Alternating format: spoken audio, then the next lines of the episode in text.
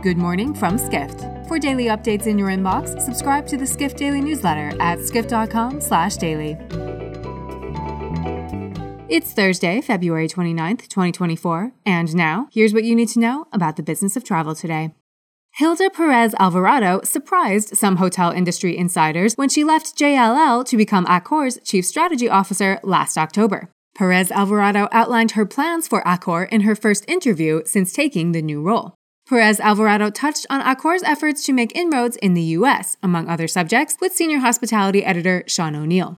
She said Accor would target markets and segments in the country where the company believes it should be present.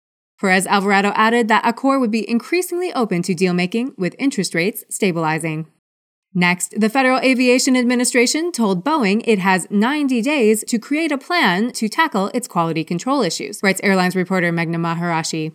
FAA Chief Michael Whitaker revealed the timeline after the agency had an all day discussion with the plane maker. Boeing's 737 MAX aircraft has been plagued with a litany of issues, including a blowout aboard an Alaska Airlines flight this January. Whitaker said he expects the plan to take into account the latest results from the FAA's audit of Boeing's production processes.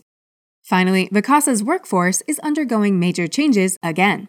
The company announced it is laying off 320 employees, while Chief Operating Officer John Banczak is leaving the vacation rental operator, reports executive editor Dennis Schaal. Schaal writes Vacasa's latest round of layoffs, which represent 5% of the company's overall workforce, will cost it between $4 million and $5 million.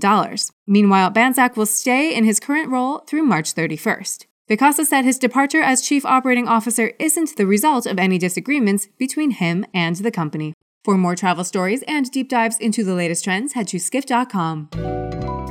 To find these stories and more insight into the business of travel, subscribe to the Skift Daily newsletter at skift.com/daily.